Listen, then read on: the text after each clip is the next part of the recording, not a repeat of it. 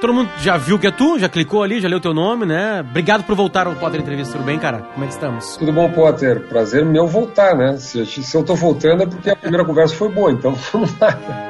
Foi legal, foi legal, foi legal, foi legal. É bom te ouvir, é bom te ouvir. É, uma das esses dias numa, numa conversa lá na, nos grupos dos programas da Rádio Gaúcha lá, né? Tipo assim, ah, a gente precisa ouvir pessoas sensatas, né? Porque tá difícil de achar pessoas sensatas, Fernando. Tá é. bem difícil. Principalmente os atores. Os atores não são nada sensatos. É. Os atores principais da política brasileira, de alguma maneira, né? É. A gente tem muita insanidade aí, né? Muita gritaria. É, é bom, bom com um tom baixo um pouquinho. Mesmo que a gente discorde ou concorde, um tom mais baixo, um tom mais sereno, acho é. que a gente ganha com isso. Olha, eu te coloco nesse grupo aí. Se tu me permitir, até já começando aqui o nosso, nosso bate-papo, esse, esse é um dos problemas da pandemia, na minha visão não é obviamente só da pandemia, mas é, aumentou, por quê? Porque a internet, as redes sociais, é sabido que não é um ambiente propício, não é um ambiente com bons incentivos para a sensatez. Né? Por quê? Porque, primeiro, você não tem o um contato humano, né? o contato humano, a, a, gente tem, faz um zoom, né? faz uma live, você vê a foto, mas você vê a imagem, mas é muito pouco, na verdade. E nas redes sociais, de uma maneira geral, você não tem contato humano nenhum. É, eu adoro citar a Susan Greenfield, acho que até falou sobre isso, quer dizer, a neurocientista inglesa mostra como há um espaço de baixa empatia. Né? Você fala com, com robôs, você fala com imagens, você fala com personagens, com avatares. Né? Nós mesmos, muitas vezes, temos o nosso personagem, a gente pode até com o nosso nome, a nossa fotografia, mas é outro tipo de discussão. A pandemia, como ela reduziu ainda mais o contato humano, função da quarentena, né? As pessoas passaram a se relacionar com o país e com os outros a partir da internet. Então, o mundo de cada um virou a sua própria timeline. Né? O mundo de cada um virou seu próprio computador, as suas redes, as suas tribos. Isso levou a um processo ainda maior de tribalização, na minha visão, de, de raiva, de polarização, de radicalização. Então, não, não é, é um momento difícil, realmente, é um momento difícil. Né? E é preciso, é preciso manter muita razoabilidade. Meu último comentário sobre esse ponto é o seguinte: que isso, que isso existisse, que isso iria acontecer nas redes sociais, era previsível. Né? Agora, o que me surpreendeu nesses últimos dois meses, aí, três, sei lá, é que a liderança política, a liderança institucional do país, em grande medida entrou também nesse, nessa mesma vibe aí nesse mesmo modo internet. Então você teve uma polarização das instituições, uma polarização da liderança política, enfim.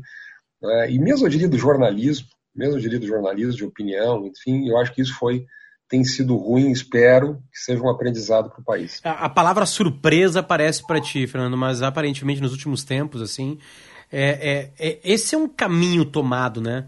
É, a gente está tentando montar aqui uma casinha para avançar. Primeiro vamos montar uma casinha aqui no presente e um passado mais recente, assim. Mas, assim, é, é, é ainda te surpreende esse tipo de comportamento? Não só do governo Bolsonaro, mas de qualquer tipo de discussão sobre isso. Te pega de surpresa quando o caminho da gritaria e do quebra-quebra é escolhido? Olha, não me surpreende de maneira geral não é? como eu disse, quer dizer, que, que a internet, que as redes sociais serão esse espaço de tribalização, isso é sabido há muito tempo. Não é?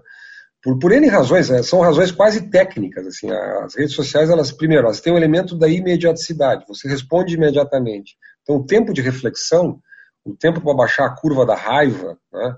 uh, o tempo do. Eu vou, gosto de citar o Kahneman aqui, o prêmio Nobel, ele diz assim, o tempo do sistema 2 entrar em funcionamento, né, o sistema reflexivo, esse tempo se perdeu na internet. Você responde cinco minutos depois, ou um minuto depois, ou dez minutos depois é, de qualquer evento, de qualquer acontecimento, de qualquer acusação.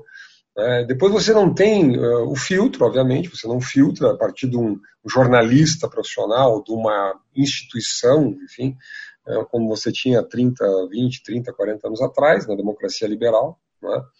E você tem uma coisa que para mim fascina muito. Ontem eu reli, na verdade, depois de muito tempo, o conto do Borges, Jorge Luis Borges, Funes el Memorioso, que é um personagem fantástico do Borges que não esquecia nada. Ele tinha uma memória infinita, uma memória. Ele tinha um, ele era um jovem que ficou paralítico, é?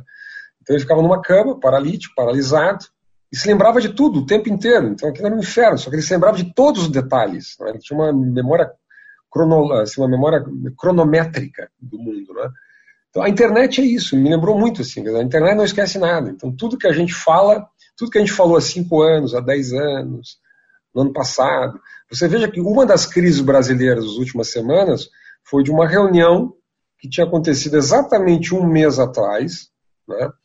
E o país inteiro ficou durante um fim de semana vidrado discutindo um vídeo de uma reunião de duas horas, cada frase, num outro contexto, né? é, ditas há um mês atrás. Né? E é interessante que naquela semana que o vídeo foi divulgado, havia se construído uma tênue convergência. Né? Na quinta-feira aconteceu uma reunião lá dos governadores com o presidente, sido uma primeira reunião mais cordial, mais construtiva, mais positiva durante a tal da, durante a crise, né, da, da relação ruim governo executivo, uh, executivos estaduais. E aí na sexta-feira, por uma por uma por um funes el memorioso, né, por uma memória de um mês atrás, você explode a convergência do país. Né? Então é interessante. Isso acontece o tempo inteiro. Né? Eu vi agora nessa lei das fake news que está em discussão no Congresso, Diz assim, uma, uma característica que eles botam na lei de desinformação é informação fora do contexto. Ora, tu és jornalista, sabes bem, quer dizer, toda informação acumulada durante anos, que está toda colocada na internet, se você pensar alguma coisa desse mar de informação e trazer para o tempo presente, você vai tirar do contexto. Porque toda informação foi produzida num certo contexto. Um ano depois, ou um mês depois, ou dez anos depois, sei lá, ela está fora de contexto.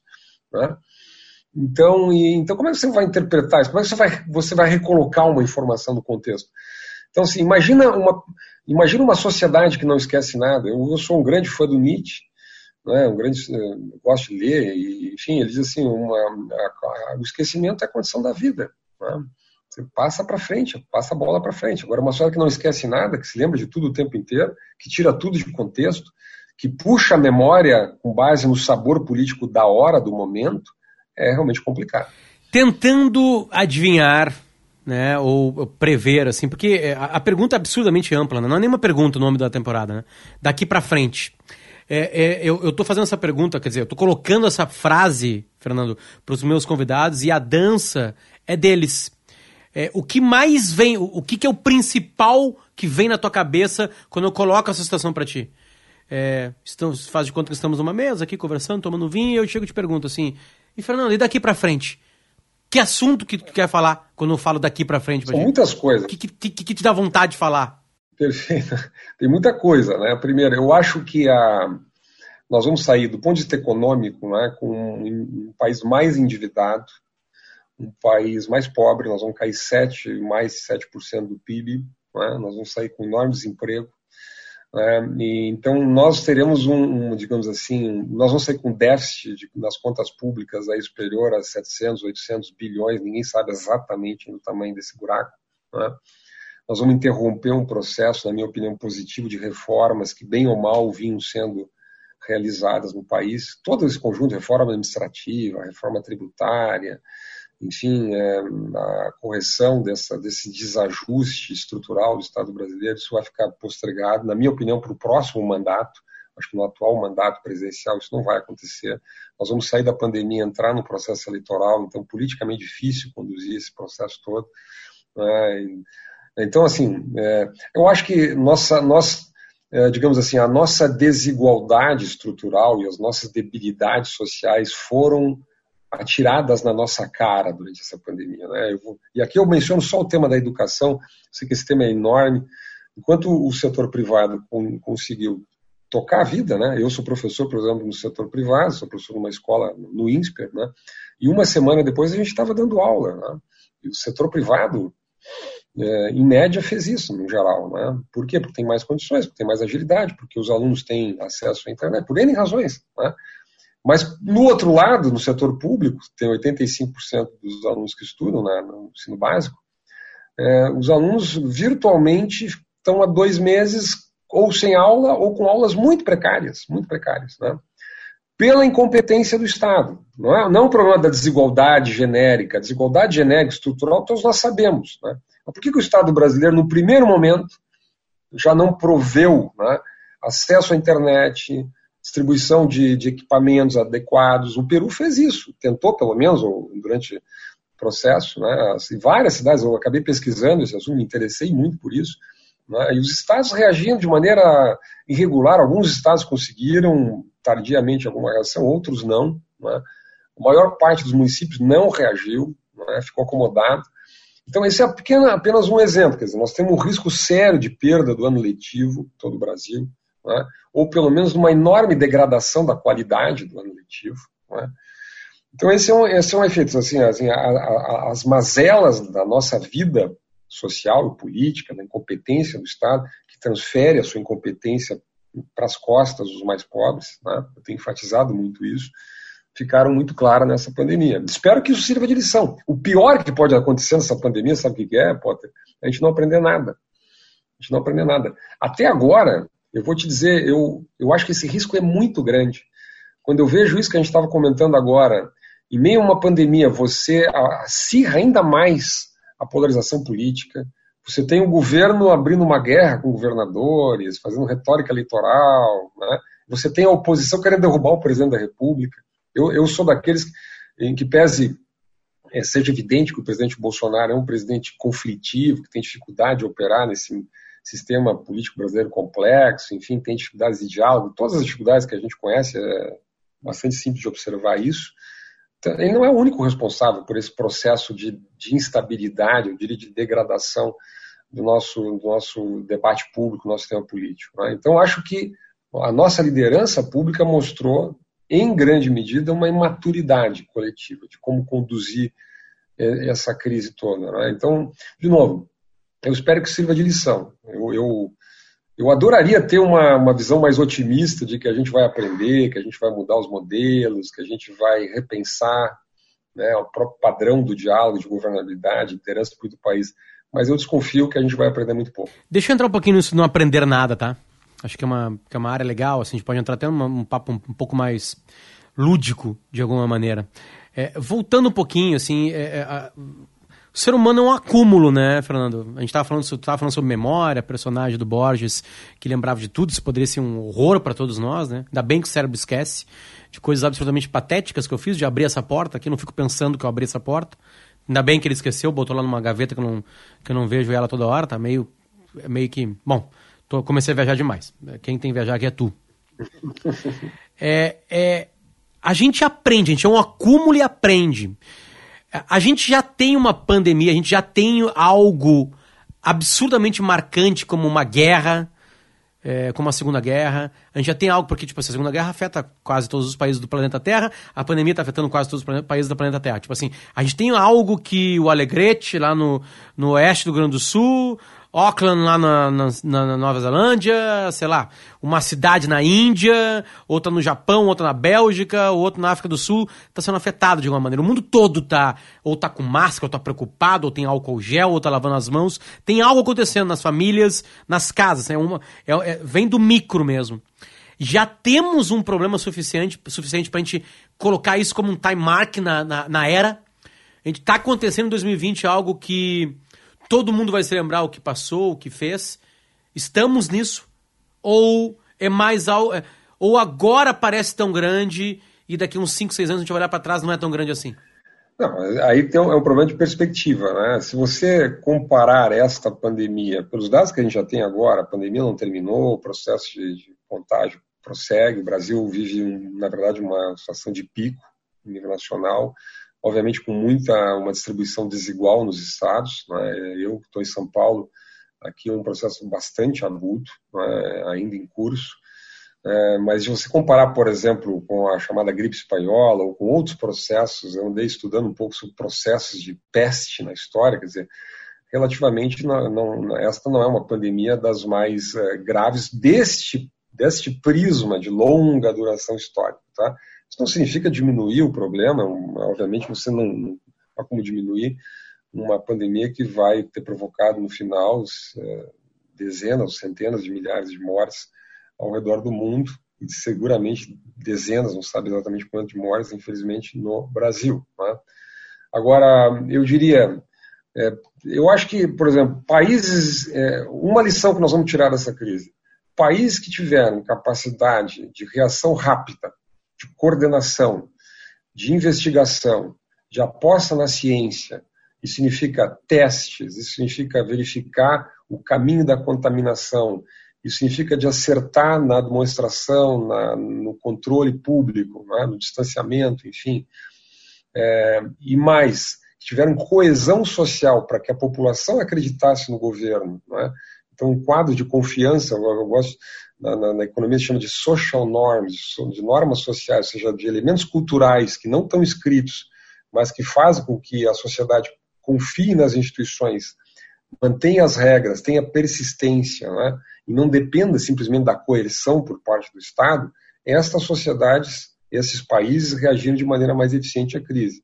Obviamente foi o caso da Coreia do Sul, foi o caso da Alemanha, outros, outras situações é, foram diferentes. A Suécia, por exemplo, acho que é um. Isso tudo está em análise ainda, apostou, no, apostou muito no aspecto cultural né, num modelo muito flexível, um modelo onde o governo não impunha normas uh, draconianas, normas rígidas de, de, confinamento, de isolamento, de quarentena, mas fazia recomendações de distanciamento social.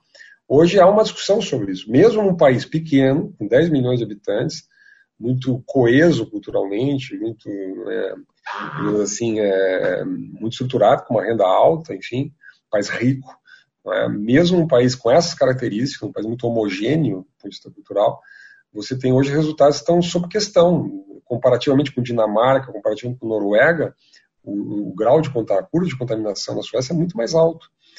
Né? É, mas, de qualquer maneira, é muito mais baixo do que em muitos países da, da Europa Central, né? da, da, Europa chamada antiga Europa Ocidental, na França, Espanha, Inglaterra, enfim. Né? Então, está tá em análise isso. Nós estamos ainda muito em cima do, do furacão para fazer essas análises, mas eu diria assim que o nosso sistema, o nosso sistema, digamos assim, de prevenção não estava preparado, o nosso sistema de combate à pandemia não estava estruturado, que as nossas autoridades bateram cabeça, que o nosso sistema federativo não funcionou, que a liderança do governo federal foi pífia nesse processo todo. Quer dizer, isso é dado de pesquisa. Quer dizer, o presidente Bolsonaro, eu, eu eu sou, sou a última pessoa que gosta de fazer esse tipo de análise politizada, não é meu perfil. Mas o presidente Bolsonaro, por dados de pesquisa, foi o líder, foi o chefe de Estado que mais perdeu popularidade durante a pandemia. Isso é dado de pesquisa. Várias pesquisas mostram isso. Quer dizer, então, obviamente, a reação do governo federal não foi, não foi apropriada. Não houve liderança. Eu converso com muitos secretários de saúde nos estados, governadores, e todos me dizem: não há uma liderança coordenada né, por parte do Ministério da Saúde. Agora nós estamos no momento 2 da pandemia, que é o momento da abertura controlada. O Rio Grande do Sul foi pioneiro. O Rio Grande do Sul, com esse modelo de distanciamento controlado, a partir do sistema de cores, de regionalização, de graus de risco, é? todo esse modelo, ele pode estar mais certo ou mais errado, mas é um modelo. Foi feito com base técnica, com base indicador. Nós tivemos aqui a pesquisa, aqui que eu sou gaúcho também, mas lá, eu acompanhei a pesquisa feita pela Universidade de Pelotas, que orientou em grande medida esse modelo. Né? Então, tem base de dados, tem gente de ciência participando, tem uma articulação com o mundo empresarial, que afinal de contas representa o setor produtivo.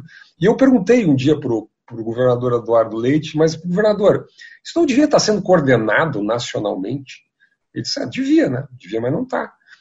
Aí eu acompanho São Paulo, faz de um jeito, o Paraná faz do outro, o Rio de Janeiro faz do outro, o outro estado não faz, simplesmente não faz. Então é, é ruim isso, né? é ruim para o país. Eu espero que fique essa lição. Dizer, o país, quando entra num processo de primeiro tem que ter a informação muito antes. Tá? O país já sabia o que estava acontecendo na, na China, já tinha indicadores claros do que estava acontecendo na Europa. O país não reconheceu a gravidade da situação rapidamente, não previu o que poderia acontecer uma perda completa praticamente do ano letivo nas escolas, por exemplo. Nós chegaríamos nesse, nós, nós cultivamos um auto-engano ah, meio absurdo, não é? E trocamos de ministro da saúde duas vezes em meio ao processo. Então, fizemos errado isso. É? Então, eu acho que é, é muito cedo para a gente fazer uma análise completa disso. Nós estamos muito no sabor, na, no calor da hora, está muito politizado tudo. Mas essa reflexão, obviamente, precisa ser feita. Nessas tuas buscas ao passado aí, de outras pestes, outros problemas, uh, químicos, entre aspas, né, biológicos, uh, é, tu conseguiu pegar algo uh, que a gente, com a nossa evolução, ainda não aprendeu? Quais são as repetições de erros, Fernando? De 102 anos, depois um pouquinho mais atrás, Tô pegando, deve ter sido das grandes pestes, né? As grandes gripes, né? As grandes, os grandes vírus.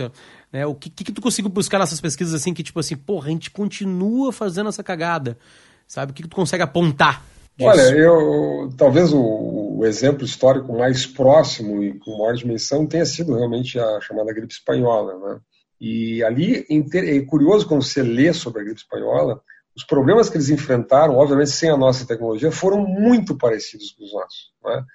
Havia toda uma discussão sobre o grau de distanciamento, aí o uso de máscaras, é, até o uso, inclusive, de, de, derivados. Eu não entendo muito da questão biológica, da questão farmacêutica, mas da cloroquina, né? do quinino. É, então, mesmo essa discussão também havia lá na gripe espanhola. Né? As cidades que, e, e, o, e, o, resultado mostra o seguinte, os, as dados de pesquisa, as cidades que se anteciparam e tiveram essa capacidade de coordenação, elas reagiram melhor, elas saíram antes da crise, tiveram menos depois, inclusive, debacle econômico, indicadores na área de desemprego, especialmente. Então, assim, eu diria que se pelo menos as nossas autoridades, e elas deveriam ter feito isso, tivessem estudado esse fenômeno, tivesse tido a capacidade de antecipar a informação sobre a pandemia, nós teríamos, nós poderíamos já ter saído muito melhor do pico da contaminação. O fato é que nós não fizemos isso. Né? Então, é, eu diria assim, a, a grande, a grande, a, as grandes lições são um pouco óbvias, né? É antecipação de informação, acreditar na ciência. Quando se fala em ciência, é interessante isso. A ciência pode errar, e ela frequentemente erra mas é a nossa melhor possibilidade. Não é porque a ciência pode errar que nós vamos agora ter um discurso contra a ciência. É? A ciência não é infalível, mas são, dizer, um certo consenso da comunidade científica, é, digamos assim, é o melhor recurso ao qual nós, né, que, que, que está à nossa disposição. Então, o Brasil errou muito na condição dessa pandemia, não tenho dúvida, inclusive ao não entender, não estudar os exemplos históricos que nós tínhamos aí à disposição. Fernando, tem uma coisa acontecendo no Brasil que é uma coisa interessante, que como o, o, o bom, aconteceu também nos Estados Unidos por uma força maior, né, de outros problemas acontecerem ao mesmo tempo, né? Tipo assim, já não basta isso, a, gente está vivendo com isso. No Brasil muita coisa se discute em cima disso. Eu vou largar tags aqui, tá? Fake news, liberdade de expressão, né? Esse, eu não vou chamar de bipartidarismo, mas essa esse esse, essa divisão né, brasileira. O Brasil parecia, parecia que antes vivia PT versus anti-PT. Agora parece que vive Bolsonaro versus anti-Bolsonaro. É, por mais que hoje, quando a gente está gravando isso, que é começo de junho de 2020, a frente ampla, ela não é ampla ainda, né? Ela é quase ampla. Ela é mais ou menos ampla, ela não é tão ampla assim. Estou é, falando, de, obviamente, do ponto de vista político, mas assim, é, é eu lembro de um texto teu sobre liberdade de expressão. Tipo assim, é, é um caldeirão brasileiro. É, é tanta coisa acontecendo ao mesmo tempo que é meio... tem dias que o melhor é não abrir o celular. É, pegar um livro da estante e falar assim, cara, vamos me retirar do mundo. Né? Os americanos agora descobriram Machado de Assis. Né? Postar, é, é, é, traduzir e colocaram Brás Cubas lá, New Yorker está escrevendo maravilhas. Ou seja, daqui a pouco me meter no Machado de Assis, nunca mais sair aqui, ficar dois dias dentro dele para respirar um pouco. Pegar um ar lá e vamos de novo, vamos mergulhar de novo. É, e eu lembro de um texto teu sobre liberdade de expressão. Aparece isso, né? Porque a gente tem no Brasil gente com faixa para fechar o STF, a gente vê. No nosso programa, o Timeline, o Roberto Jefferson é, disse a frase que a toga não é maior que o fuzil. Uh, a gente está vendo algumas palavras, algumas coisas estranhas assim. E aí se fala, não, não dá, não dá para deixar falar. E aí, não, calma, não é assim também. É, também se discute isso. A pandemia inflamou isso também, essas discussões, né? É, vamos abrir esse, esse leque um pouquinho. Nós somos numa árvore. Deixa eu pegar esse galho liberdade de expressão.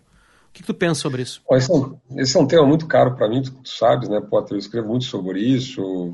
Mandei uma cátedra por vários anos dedicada à liberdade de expressão. Né? Eu, vamos lá, o que, que eu posso dizer sobre isso? Primeiro, é, o Brasil é um país que não, não decidiu ainda como tratar esse assunto. É? Os americanos, é, eu brinco sempre, os americanos uma, são uma democracia de mais de 200 anos. Nós somos uma democracia, nessa última fase, com um pouco mais de 30 anos. É? Então, nós temos um grande caminho ainda para percorrer. E estamos fazendo bem, digamos assim, de maneira geral, acho que muito bem. A democracia brasileira é forte, é vibrante, sistemas de check and balance são, são bastante estruturados, bastante robustos. Né? Com toda a nossa instabilidade, com todo o nosso déficit de liderança, o Brasil tem um problema de organicidade do sistema político, de baixa, eu chamo de governabilidade. Mas vamos lá. É, os Estados Unidos resolveram isso. Como é que os Estados Unidos resolveram? É um paradigma clássico da primeira emenda, que tu conheces bem. A primeira emenda basicamente é o seguinte: liberdade de expressão é plena. O que você não pode, vou usar a expressão em inglês aqui, é o call to action. Né? Você não pode. É, o que, que, é punido, o que, que, não é protegido pela primeira emenda? É, são aquelas expressões ou aqueles discursos, enfim, que representam um perigo iminente, um risco iminente às instituições, às outras pessoas ou à sociedade. Né? Então, nós tivemos no Brasil uma votação recém, faz alguns anos atrás, aliás, sobre um gaúcho, Elvanger. Né? Todo mundo se lembra do caso Elvanger. Elvanger, eu nem sei por onde anda o Elvanger, na verdade, mas ele era um editor, autor revisionista de livros que tinham lá uma simpatia antissemita, que faziam revisionismo do, do Holocausto na Segunda Guerra Mundial. Né? Bom, e, e, ele pediu um habeas corpus no Supremo Tribunal, foi julgado e foi derrotado. O, o Supremo não concedeu um habeas corpus ao Elvanger, dizendo que esse discurso, eh, com conotações revisionistas ou com simpatias eh, ao nazismo, etc., não era passível, não era protegido pela Constituição brasileira. Então, seria um limite à liberdade de expressão.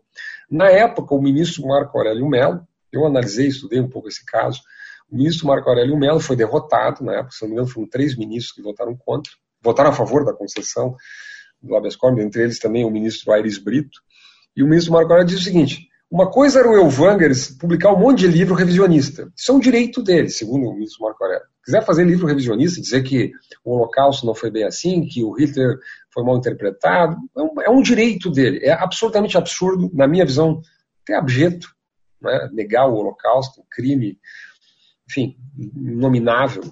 É, mas é um direito dele. Segundo esta interpretação da primeira emenda, que no caso foi o voto do ministro Marco Aurélio. O que ele não poderia é, ir no centro, e isso foi inclusive dito pelo ministro Marco Aurélio, ele não podia ir no centro de Porto Alegre é, propor alguma ação antissemita, né? propor um call to action, assim, tá certo? Essa diferença a primeira emenda faz. Né? Então, é, isso, isso agride muita gente. Muita gente não concorda com isso. Não, pare um pouquinho.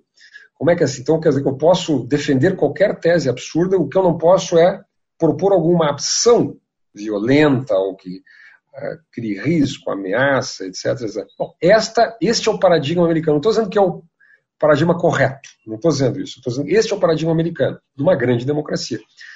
Né? Existem uh, legislações muito restritivas na Europa. Né?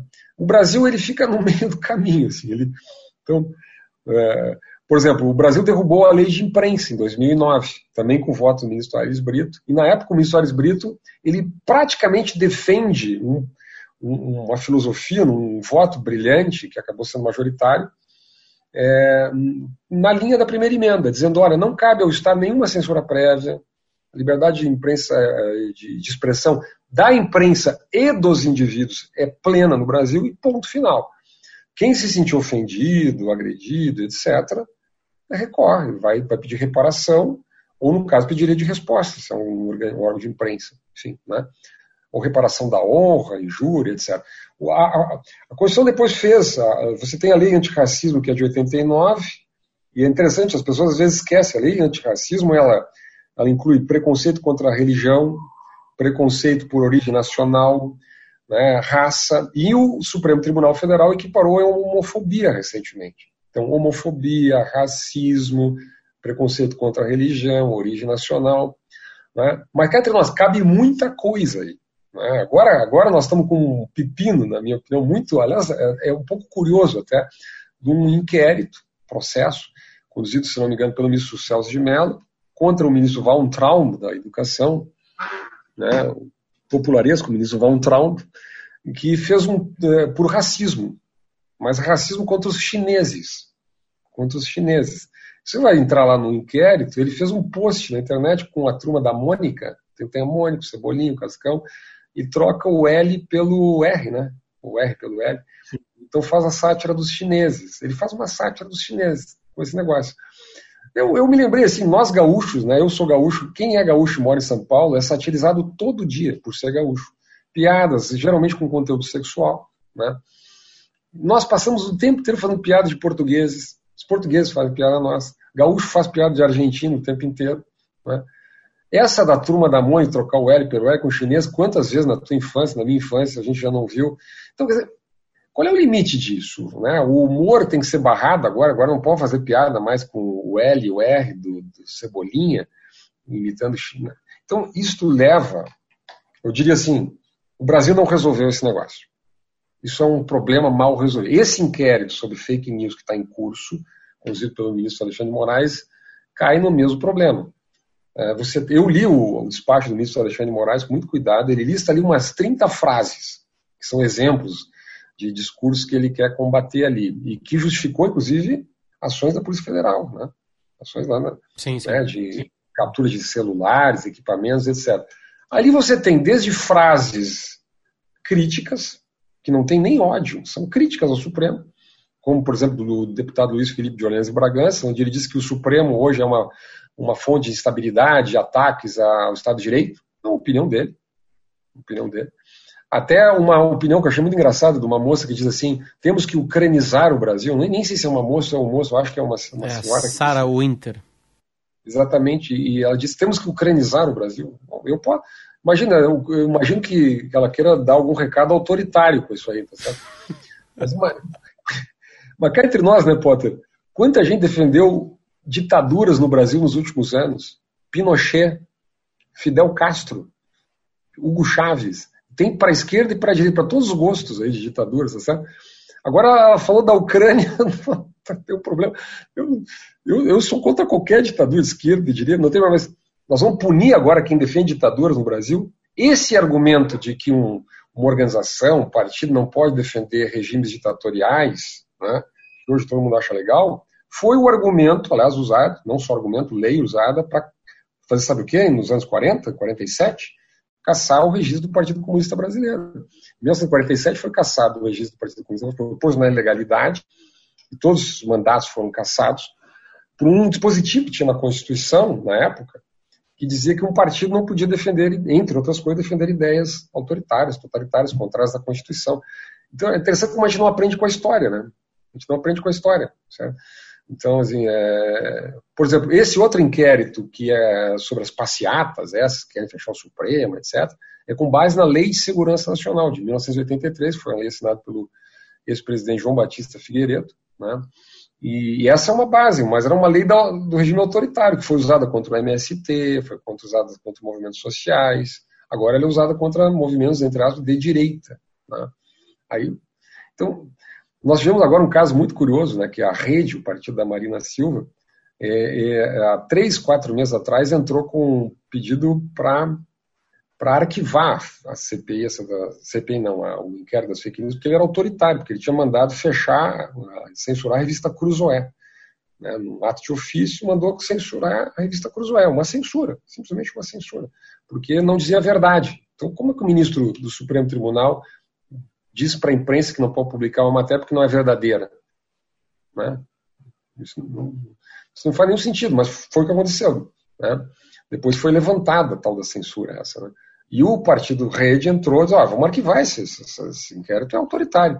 Bom, agora que quem é o alvo são os blogueiros de direita, a Rede entrou com um pedido para despedir o seu pedido de arquivamento, retirando o seu pedido de arquivamento. O ministro Edson Fachin disse, não, agora vai ficar. E vai ser votado nos próximos dias pelo Supremo essa decisão. O que eu quero dizer é o seguinte, com todas essas histórias que eu estou contando aqui, esse é um assunto que eu gosto muito. É um problema não resolvido no Brasil. Fake news não é crime no Brasil. Agora está se tentando legislar sobre isso no Congresso. Né? E eu escrevi, inclusive, um artigo essa semana aí perguntando isso. Nós queremos criminalizar o quê? É a produção industrial de, fake news? É o impulsionamento por robôs, impulsionamento massivo? Enfim, é, ou é simplesmente a fake news? O projeto esse que está no Congresso é muito curioso. Ele, ele delega é, para que agências verificadoras de fatos digam se aquilo é um fato ou não é um fato, e a rede social colocaria um carimbo assim na sua postagem. Então imagina, o Potter ou o Schiller faz uma postagem, né? Só que alguém ia reclamar das postagens, aí ia para uma agência de um, de um Big Brother, para não dizer para gente se Imagina, vai uma agência, eu até brinquei que era o programa do Silvio Santos, tem os universitários, né? Os universitários vão dizer, ah, tá, não está correto não. Né? E aí põe um post lá, um post, um post-it assim, né? eletrônico dizendo que aquilo não é correto. Então, eu, imagina, são milhões, milhões de mensagens, milhões de posts todos, toda semana. Então, eu acho isso, eu diria assim, o país não deve entrar neste caminho, na minha visão. Mas eu acho que é legítima discussão sobre a indústria da fake news, a indústria da difamação, o impulsionamento massivo com os robôs. Isso tudo eu acho que precisa ser tipificado do ponto de vista criminal no Brasil. Fernando, para a gente acabar, uh, é, vou repetir a pergunta né, e, e, e, vou te obrigar a ser otimista. Daqui para frente, vai. Falar algo otimista pra gente. Olha, não, eu, eu, eu sou um otimista, assim, eu, a gente eu acho que está num momento difícil em que ser otimista supõe reconhecer os nossos problemas, as nossas debilidades. Tá? Então, acho que a gente pode ser otimista a partir de uma base real de análise, entendendo onde a gente errou, né, o que a gente fez, que a gente não devia ter feito, e a partir daí melhorar. Né? Mas vamos lá, eu acho que alguns dados, assim, eu acho que, de alguma maneira, muita gente está fazendo essa discussão que nós estamos fazendo aqui. Muita gente acha que passou do limite, aí falta de diálogo, muita gente acha que a radicalização se tornou histérica, improdutiva, etc, etc. Então, eu acho que isso pode ser bom para o país. Eu acho que pode haver muita gente no país que queira um novo padrão de diálogo na esfera pública, na esfera política, enfim. Né? Esse é um ponto que eu considero. Outra questão, eu acho que muita gente está revendo seus estilos de vida. Isso que tu falou, assim, pô, por que não vamos ler mais Machado de Assis? Por exemplo, eu retomei minhas leituras de Philip Roth, que é um dos meus autores prediletos, que eu não li há um bom tempo. Viu a série Plot, The Plot Against America? The Plot, não vi a série ainda, tenho que tá, tá, na, tá na lista aqui. Mas eu tô, tô relendo, tô lendo algumas coisas que eu não tinha lido ainda dele, tô lendo coisas sobre ele e mas eu, eu só, além do meu, meu, meu trabalho provavelmente acadêmico e outras coisas que eu faço, obviamente. Né? Muita gente está concluindo que fazia coisas demais, coisas que não precisava fazer, que perdia muito tempo. É, eu acho que a questão digital realmente entrou na vida das empresas, na vida das pessoas. Acho que o home office realmente ganhou um sentido material. Acho que a educação não será mais a mesma. Nós estamos experimentando novas formas de ensino online interessantes, que não vão substituir o ensino presencial, mas vão complementar o ensino presencial. Enfim, então eu acho que eu, eu ouvi uma expressão um CEO de uma empresa dias atrás, ele disse assim, olha, nós avançamos cinco anos em dois meses, em termos de digitalização, de tecnologia da informação. Isso, isso eu acho um resultado interessante né, dessa pandemia como um todo. E, e, e, acho que nós sairemos disso com uma, com uma rediscussão também sobre políticas sociais em sentido amplo, né? no sentido, quer dizer, essa questão da desigualdade na cara, no sentido das fragilidades do sistema de saúde, fragilidades da educação pública. Eu acho que tem um espaço aí para o país repensar isso. Tá? Eu diria mais ainda, né? e fazer isto sem romper não de maneira populista, porque esse seria o pior resultado da crise. A gente abrir mão da austeridade, da responsabilidade fiscal, da abertura econômica, do bom funcionamento da economia, da segurança jurídica, de tudo aquilo, vamos lembrar aqui o acemogro, né, o Nations Fail, da, da matriz institucional que permite que uma sociedade prospere, é? Sem abrir mão disso. É? é, mas ter políticas sociais inteligentes. Por exemplo, eu mesmo lancei um debate, eu lancei, quem sou para lançar, eu participei de um debate grande sobre renda básica. Eu não sei se a renda básica é uma boa alternativa e como ela deve ser pensada. Eu acho que ela pode ser em algum, é, atendendo alguns condicionantes, tá certo? É, mas no momento da crise, o que nós fizemos? Nós criamos a toque de essa renda de 600 reais por três meses, né? Enfim, eu acho que muitas discussões nessa área de política pública, né, políticas públicas mais eficientes, né, menos burocracia estatal, menos gastos desnecessários, tanto no, na esfera do Estado como na vida das pessoas e na vida das empresas, eu acho que vai ser uma grande lição da crise, eu diria uma lição positiva da crise, não tem nenhuma dúvida. Né? Eu acho que nós vamos fazer muita, muita reflexão e vai ter muito aprendizado a partir de tudo que a gente está vivendo. Fernando Schiller, muito bom te ouvir sempre. Obrigado pelo teu carinho, pelo teu tempo, pelo teu conhecimento e pela tua paciência. De verdade, valeu mesmo. Eu que agradeço e parabéns pelo teu programa, tá? Valeu, Grande obrigadão. abraço. Até mais, Fernando.